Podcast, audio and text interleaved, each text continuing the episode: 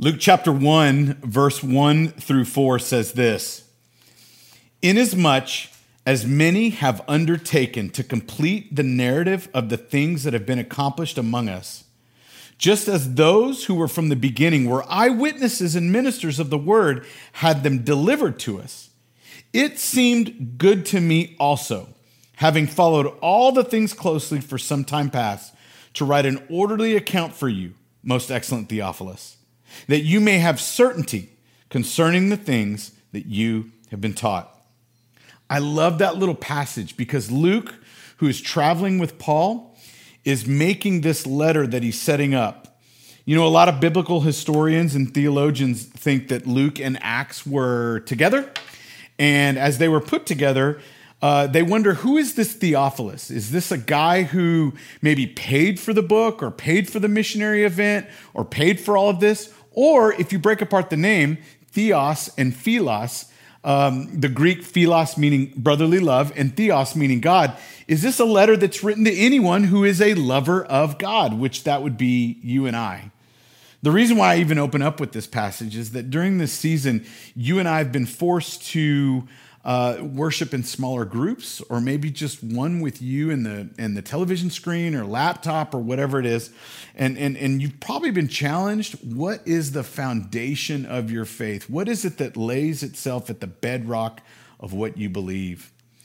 We're going to be going into a series where our pastors are going to be teaching us um, a lot of different stories about Christ from the Gospels. But one of the things that we're going to talk about today and this is one of those messages where if you're Friday night, you're cool. But if you're Sunday morning, you may need to get an extra cup of coffee because we're going to do a deep dive into the historicity and the validity of the Gospels themselves. Basically, saying this how truthful are the Gospels? How reliable is the New Testament? You know, the Bible is the most accurately translated and transmitted book from the ancient world, period. No other ancient book has as many or as early or more accurately copied manuscripts. Let's look at the Old Testament real quick. The Old Testament manuscript reliability is based on three factors their abundance, their dating, and their accuracy. You see, most works from antiquity survive on only a handful of manuscripts. For example, we only have seven manuscripts of Plato, we only have eight for Herodotus, and we only actually have 10 of the famous Caesar's Gallic Wars. Tacitus, who's considered the most famous of all Roman historians, we actually only have 20 manuscripts of his writing. Only the works of Demosthenes and Homer get into the hundreds. Yet, even before 1890, where there was a scholar named Giovanni de Rossi, he was able to see that we had already in the 1800s over 700 Old Testament manuscripts. But since that time, we've discovered over 10,000 Old Testament manuscripts found in places like Cairo. And then, of course, in 1947, the Dead Sea Scrolls out of the Qumran community produced over 600 Old Testament manuscripts alone. Further, these Dead Sea Scrolls that we discovered in 1947, they contained fragments of the Old Testament, all of them except the book of Esther and all of them dated before the end of the first century AD, and some were as early as the third century BC, so 300 years before Christ. There's this papyrus called the Nash Papyrus, and it's dated between the second century BC and the first century AD.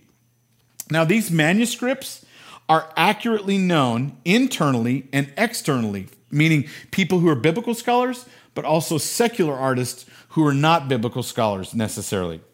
There's five major things that when you're an archaeologist or you're a historian that you would use in order to authenticate the Bible's actuality. First, it's well known that the Jewish scribal reference for scripture led to its careful transmission. Two, examination of duplicate passages. Places like Psalm 14 and Psalm 53 actually have some parallels to them. Third, the early Greek translation of the Old Testament is known as the Septuagint, and it substantially agrees with these Hebrew manuscripts that go back 300 years before the birth of Jesus. Fourth, the comparison of a document called the Samaritan Pentateuch with the same biblical books preserved within the Jewish tradition show an incredibly close similarity. And then five, these Dead Sea Scrolls provide manuscripts that date a thousand years earlier than most used to the Hebrew text. Now, if you were to compare all this with other ancient manuscripts, you need to understand that there's a huge reliability. In fact, minor variants consist only of minor slips. So what I'm saying is, is that if you were to take a look and compare all these things from, from, from 300 years before Christ to 200 years to even the Bible that you're holding in your hand today, the only major differences would be a small slip of the pen or a vowel misuse or um, a word being misspelled. What I'm trying to say is there's only really small things that are changing from these early, early documents to what we have today when it comes to the New Testament. In fact, only 13 small changes were discovered in the Dead Sea Scrolls. So, after a thousand years of copying, there's no real change of meaning, and there's almost no changes in the wording. Now, when you get to the New Testament, it's even more pronounced because the reliability of the New Testament is established on three things as well the number, the date, and the accuracy of the manuscripts. In fact, when you have a reconstruction of the original text, with, we see that the, that, that the New Testament is more precise than any other ancient text. In fact, the number of New Testament manuscripts is overwhelming. You remember how I told you how we only had like seven manuscripts of Plato? We only had uh, 10 for Caesar's Gallic Wars. Well, when you get to an example of like Homer's Iliad, which is the most produced ancient script outside of the New Testament we have, you have 643 transcripts of Homer's Iliad from the ancient times. However, when you compare that with the New Testament, you have 643 ancient manuscripts of, of Homer, but we have over 5,700 ancient scripts of the New Testament. The New Testament, bottom line, is simply the best textually supported book from the entire ancient world. In fact, the earliest undisputed New Testament manuscript is, is, is, this document that we call the John Rylands Papyrus, and it's dated between 117 AD to 138 AD. So you're talking about like maybe one generation after the time of Christ that we have a document of. In fact, the whole book is what we call the Bodmer Papyri, is available from around 200 years AD. And most of the New Testament, including all the Gospels, so all the stuff that uh, Pastor Carl, Pastor Rob, Pastor Tom, everybody's gonna be teaching over uh, in the next few weeks, we have enough of those dates uh, going back to 250 years AD. Noted British manuscript scholar Sir Frederick Kenyon once wrote, I quote, the interval between the dates or the original composition of the earliest extent, it's evident that something so small would actually be just neg- negligible. And the last foundation for any doubt that the scriptures have come to us substantially as they were written has now been removed. We really need to understand that the authenticity and the general integrity of the New Testament may be regarded as firmly established. Listen, no other ancient book has been tested and proved to be found true like the way our New Testament has. Now, an interesting study was taken a while back. Bruce Metzger, who's a Princeton professor, he lined up the Iliad of Homer, he lined up the writings of Hinduism, uh, uh, uh, the main book of Hinduism, the Mahabharata, and, and he took the New Testament. And what he saw was in the Hindu scriptures, there was about 90% accuracy with the original documents. So, not bad. When he took Homer's Iliad, there was about 95% of, of Homer's Iliad lined up with the original text that we had had. But when it got to the New Testament, you took the original text that we found, remember dating about a generation after the time of Christ? We lined those up with the current texts of today, and they found that only half of 1% was off. That means where in the Hindu scriptures, the best they could get was 90%. The best they could get with, with uh, uh, Homer's Iliad was 95%. But when it came to the New Testament, we were 99.9% correct with that of the ancient text going back a generation of, of the time of Christ. This can be said of no other book in the entire ancient world. So, what am I saying in summary? The vast numbers, the early dates, the unmatched accuracy of the Old Testament and the New Testament manuscripts copies and lets us know that the Bible's reliability, the same Bible that's on your phone, the same Bible that you may be holding in your hand, is more accurate on so many areas. Its substantial message has been undiminished through the centuries, and its accuracy on even minor details has been confirmed. The Bible that you have on your phone, the Bible that we hold in our hands today, is the most accurate ancient document we have, bar none. Now, when you get to the Gospels, it gets even more precise because the soundness of the four Gospels depends on their early dating and their authorship of people who knew Jesus personally. You see, there was corroboration from the Gospels outside by way of men like Papias. Papias is a student of the Apostle John. So you have John, who's, who's a disciple, and then John started discipling Papias. And Papias tells us in a number of his texts that the four Gospels were either written by an apostle themselves, like Matthew and John, or by an apostle's associate. Mark was probably Peter's Gospel, and Luke is Paul's Gospel. So the Gospels, as they start circulating themselves throughout the ancient world, uh, were all acknowledging that while these letters were going out, a lot of these same people who wrote these books were still alive. F. F. Bruce, famous theologian, has argued that, that, that, that the opponents were the functional equivalent of modern cross examiners, meaning that there were people even in the first century who were making sure that these documents were actually written by the apostles or written by people who were firsthand uh, people who walked with, with, with those actual disciples. When they had the means, the motive, and the opportunity to refute the gospel, they would try, and yet the gospel kept coming again and again and again as being accurate, written by these men, and written by the people who actually walked with Christ. The fact that the first of the three gospels were written prior to the fall of Jerusalem in AD 70 shows us a lot. So, real quick, a history lesson. In AD 70, we had an emperor named Titus. He was, a, he was a Roman general at the time, and he came and he sacked and he burned Jerusalem down. In fact, he leveled the city so that one stone was not laid on top of another because he saw that there was gold inside the mortars and he wanted to bring out the gold that was inside the mortar of the blocks. Just like Jesus predicted that the temple, that there would not be one stone left on top of another. Well, in the world of archaeology and history, what we learn from these kind of facts is that we're able to see that because of the fall of Jerusalem in AD 70, the Gospel of John would come soon after, that the way the wording takes place in these Gospels show that these were only about a generation after the time of Jesus. Now, this is a lot of stuff to take down.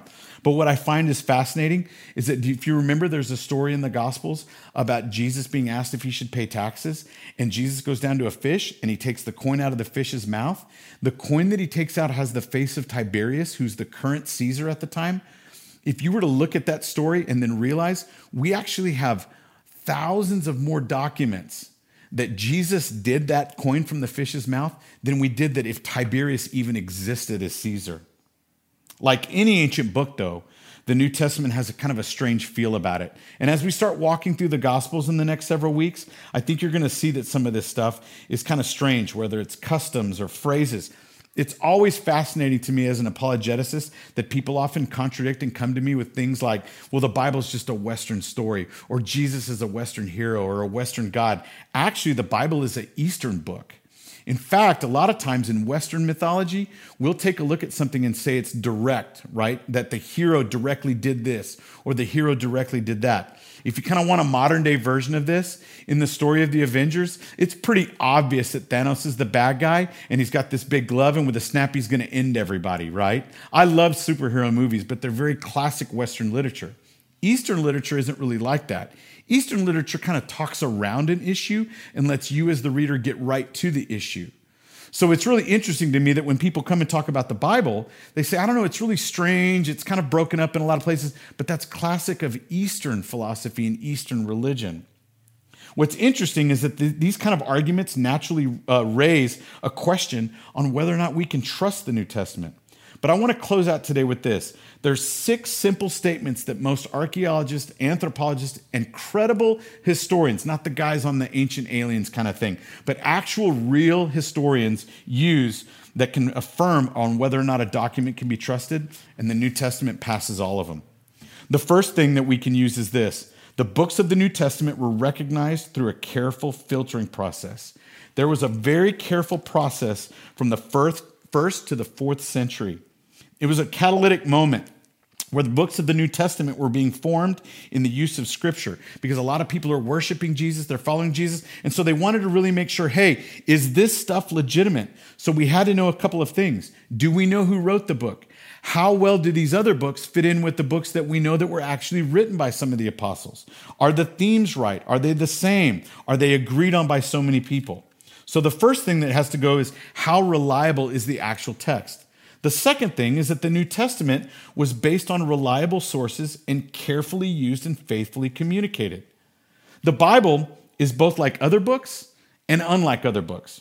You see, Luke, for example, in chapter 1 of Luke, explains that he uses sources and that Jesus taught that the Spirit would help the apostles recall what Jesus has taught them, as we see in places like John 14. So to argue that the Bible is inspired by God does not dismiss that the human elements certain make up part of the book. What are these sources? How are they handled? The text surrounding Jesus stresses the role of eyewitnesses, as we see in Luke chapter 1, verse 2, that we read at the very beginning. An apostolic association ensures the account's credibility. So the fact that we know that Matthew wrote the book of Matthew lets us know that this is pretty legit. The fact that Mark goes to Peter lets us know that this is pretty legit. The fact that we know that Luke studies under Paul lets us know that it's legit. And then after AD 70, when most likely John writes his gospel, John walked with Christ and sat with him in his teaching. I think the third thing, though, that we have to understand is if you're a student of history, is noting that truth also means understanding that history is going to be complex because differences in accounts don't necessarily equal contradiction, nor does the subsequent reflection mean a denial of history. What I mean is that is this trustworthiness of a certain document simply affirms that the assessed account is an accurate portrayal of what takes place and a credible explanation of what emerges, not that it's the way that only events were seen. Meaning this, we need to understand that maybe sometimes in our 21st century world, it's hard for us to really associate and say, well, that couldn't have happened because way back in the first century, things worked different. We have the internet now. We have a highway system. We have a completely different way of operating. We have printed word. They did things in the first century and in oral tradition. Okay. So you can't really judge something that happened in the first century and in the 20th, 21st century and see that those are the same. A fourth point that's real critical is trustworthiness demands not a ton of knowledge, but adequate knowledge on the topic. And what I mean by that is this. When you get to places like John 21, 25, where it says, and there also many other things that Jesus did, which if every one of them was written down, I suppose that not even the world itself could contain the books could be written. You see, when people call scripture trustworthy, they're arguing that its testimony is not contrary to what happened and is sufficient to give us a meaningful understanding of God and his work for us, like in places like 2 Timothy 3:16. So what I mean by that is this, speaking accurately is not the same thing as speaking exhaustively. You can say a lot of words and mean nothing, and you can say a few words and mean exactly the truth. So just because we don't have a lot of things on this, although we've already argued that there's a lot of proof for the Bible, what we also understand is not only we have a lot of things, but it's all accurate. Fifthly, we need to understand that archaeology teaches us to respect the content of, signature, of, of, of Scripture. Archaeology seldom can prove that events take place as, as somebody who studied biblical archaeology, this comes into my world all the time. And I'll give you a great example. For years and years and years and years, all right, back in the 1600s, 1700s, 1800s, we didn't think that there were some parts of the Bible that were necessarily true because we couldn't find the pool of Bethsaida or the, the, the pool of Bethsaida, all right, however you want to translate it. In John chapter 5, there's this story about a pool that describes of having five porticos. Now, what's amazing is that because we couldn't find that, they thought, well, surely that's got to be wrong. Like that can't be, that can happen. But what's interesting is that in 1871, a French architect named Mauss was restoring an old church and he found a cistern that was only 30 meters away.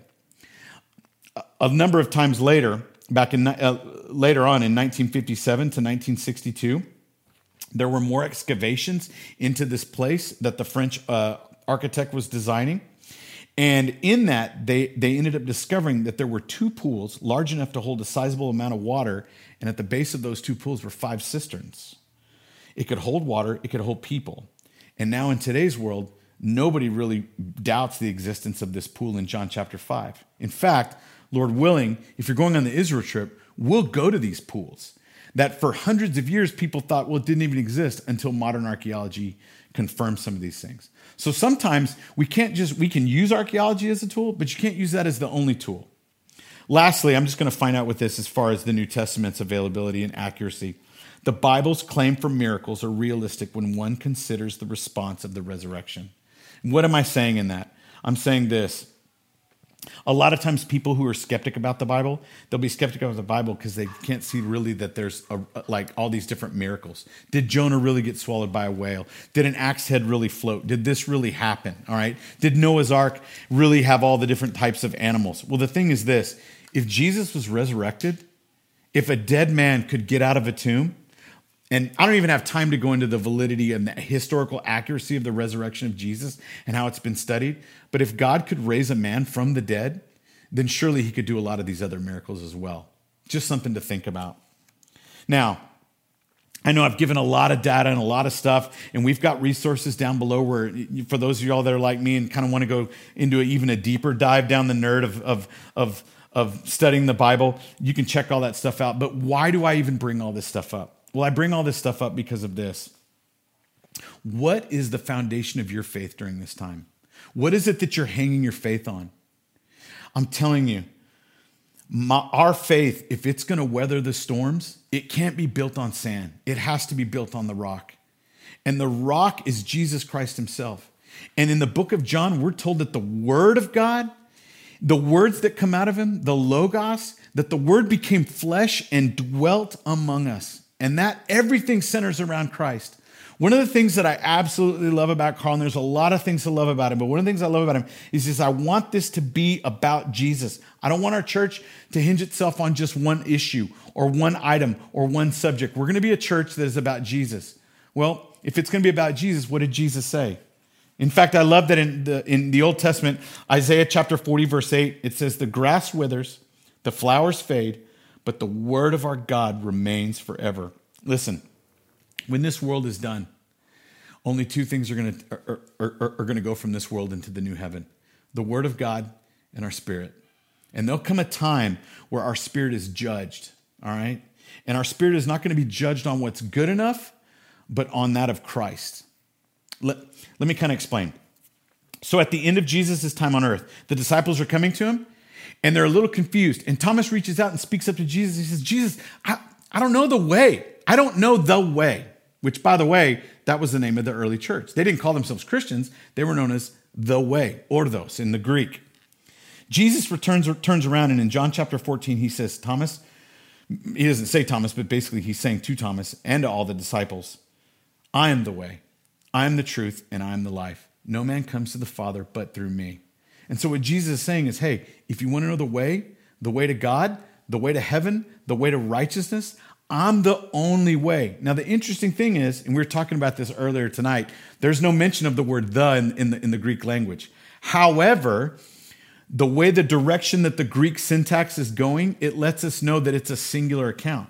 So it's almost like Jesus is saying, I am the only truth, I am the only life, and I am the only way and no man will ever get to God except through him. So, the reason why I'm talking about all this stuff about the validity of the Bible is that we need to trust Jesus and the words that he's saying and understand that they are the truth.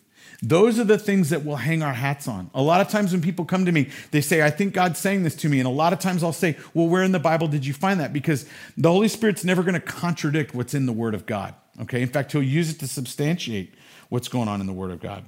And the Word of God tells us that there's going to come a day where He's going to divide the people that were fans and the people who are followers. The fans are people who just kind of stand off and go, hey, I think Jesus is a great idea.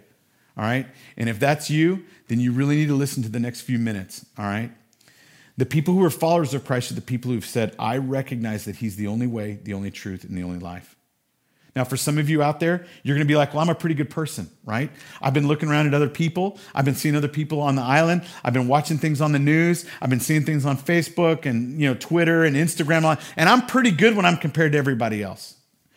Jonathan Edwards, Tony Evans' son, famous preacher tells a great story that one day he was down in the gym and he was he was shooting basketballs and he was dunking. And he started dunking again and again and again. And he was like man i'm dunking the basketball. And so he ran into the office to go tell his dad pastor tony evans and said hey come out dad and watch me dunk the ball. So the pastor got up and he walked out into the gym. And as he walked out into the gym he was like hey uh, uh, all right i'm ready to see you. And he ran up and the son dunked the ball. And jonathan said man i slammed the ball. I was like so proud of man. I was like lebron. I was like walking over. I was flexing and my dad just looked at me and was like hmm and then he walked away.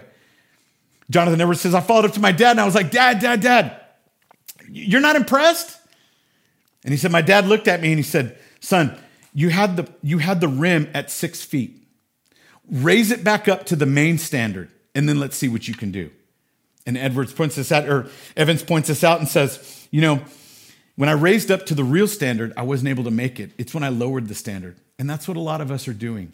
We've lowered the standard. We judge our Christianity based on other people. But the Bible tells us that we're going to be judged against Christ. And when we judge ourselves against Christ, how do you fare? Now, if you're like me, you're not going to fare so well. Because maybe you're good with like other people, but when you're judged against Christ, I fail. So what I had to do was I had to say three simple words, simple, simple phrases that I teach my kids as, as, as my wife Danielle and I are raising up our daughters. That when we do something wrong, we say we're sorry. That when we want to ask for something, we say please. When we receive something, we say thank you. So if you're if you're watching this, and maybe maybe you're like, man, I missed all the dates and all the stats and all that other kind of, you know, kind of university kind of stuff. But this is what I came here for. I want you to understand this. You're not going to be judged on other people. You're going to be judged against Christ. And if you're falling short, then what you need to do is you need to say this I'm sorry. Sorry for what? Well, sorry that I've not taken you, Jesus, at, at, your word, that I've not taken you seriously enough. I've not let you be the Lord of my life. Listen, Jesus is either the Lord of all or he's not Lord at all. And you can say, I'm sorry. Now, Jesus died on the cross to pay the penalty of our rebellion against God. He, that's why he went on the cross. So you can say, Jesus, thank you. You know, please forgive me. And thank you that you died on the cross. Would you please come into my heart? So maybe that's something you want to even do right now to say something along the lines of, I'm sorry that I've been rebelling. Jesus, thank you that you died on the cross for me. Would you please forgive me and come into my life? If you're praying that, then what I want to ask you to do is text anchor to the number on the screen right now. And, and, and, and you don't even, like, it's not a bunch of magic words or anything like that. It's just basically an understanding of saying, hey, I prayed and I want to do some serious work about Jesus coming into my life. Let me even just pray for you right now. Father, we thank you so much for your word. I thank you that your word is reliable. I thank you that it trumps things that we found in science, things that we found in archaeology. I thank you that you've left us so many different things that we can understand that you mean business. And when you gave us your word, you made sure that it was accurate and it was truth so that we could drink it. Drink it like water, not, not, not polluted water, uh, but like from a fresh spring that's been filtered and is the real deal. Your word is the real deal. So as we read it and as we look at it in the next couple of weeks, we can rely on it. And Lord, I thank you that you would provide clarity. Thank you for the people that are wanting to do some serious business with you either either Friday night or Sunday morning whenever they're watching this. May you bless them and may they know that they are loved. Amen.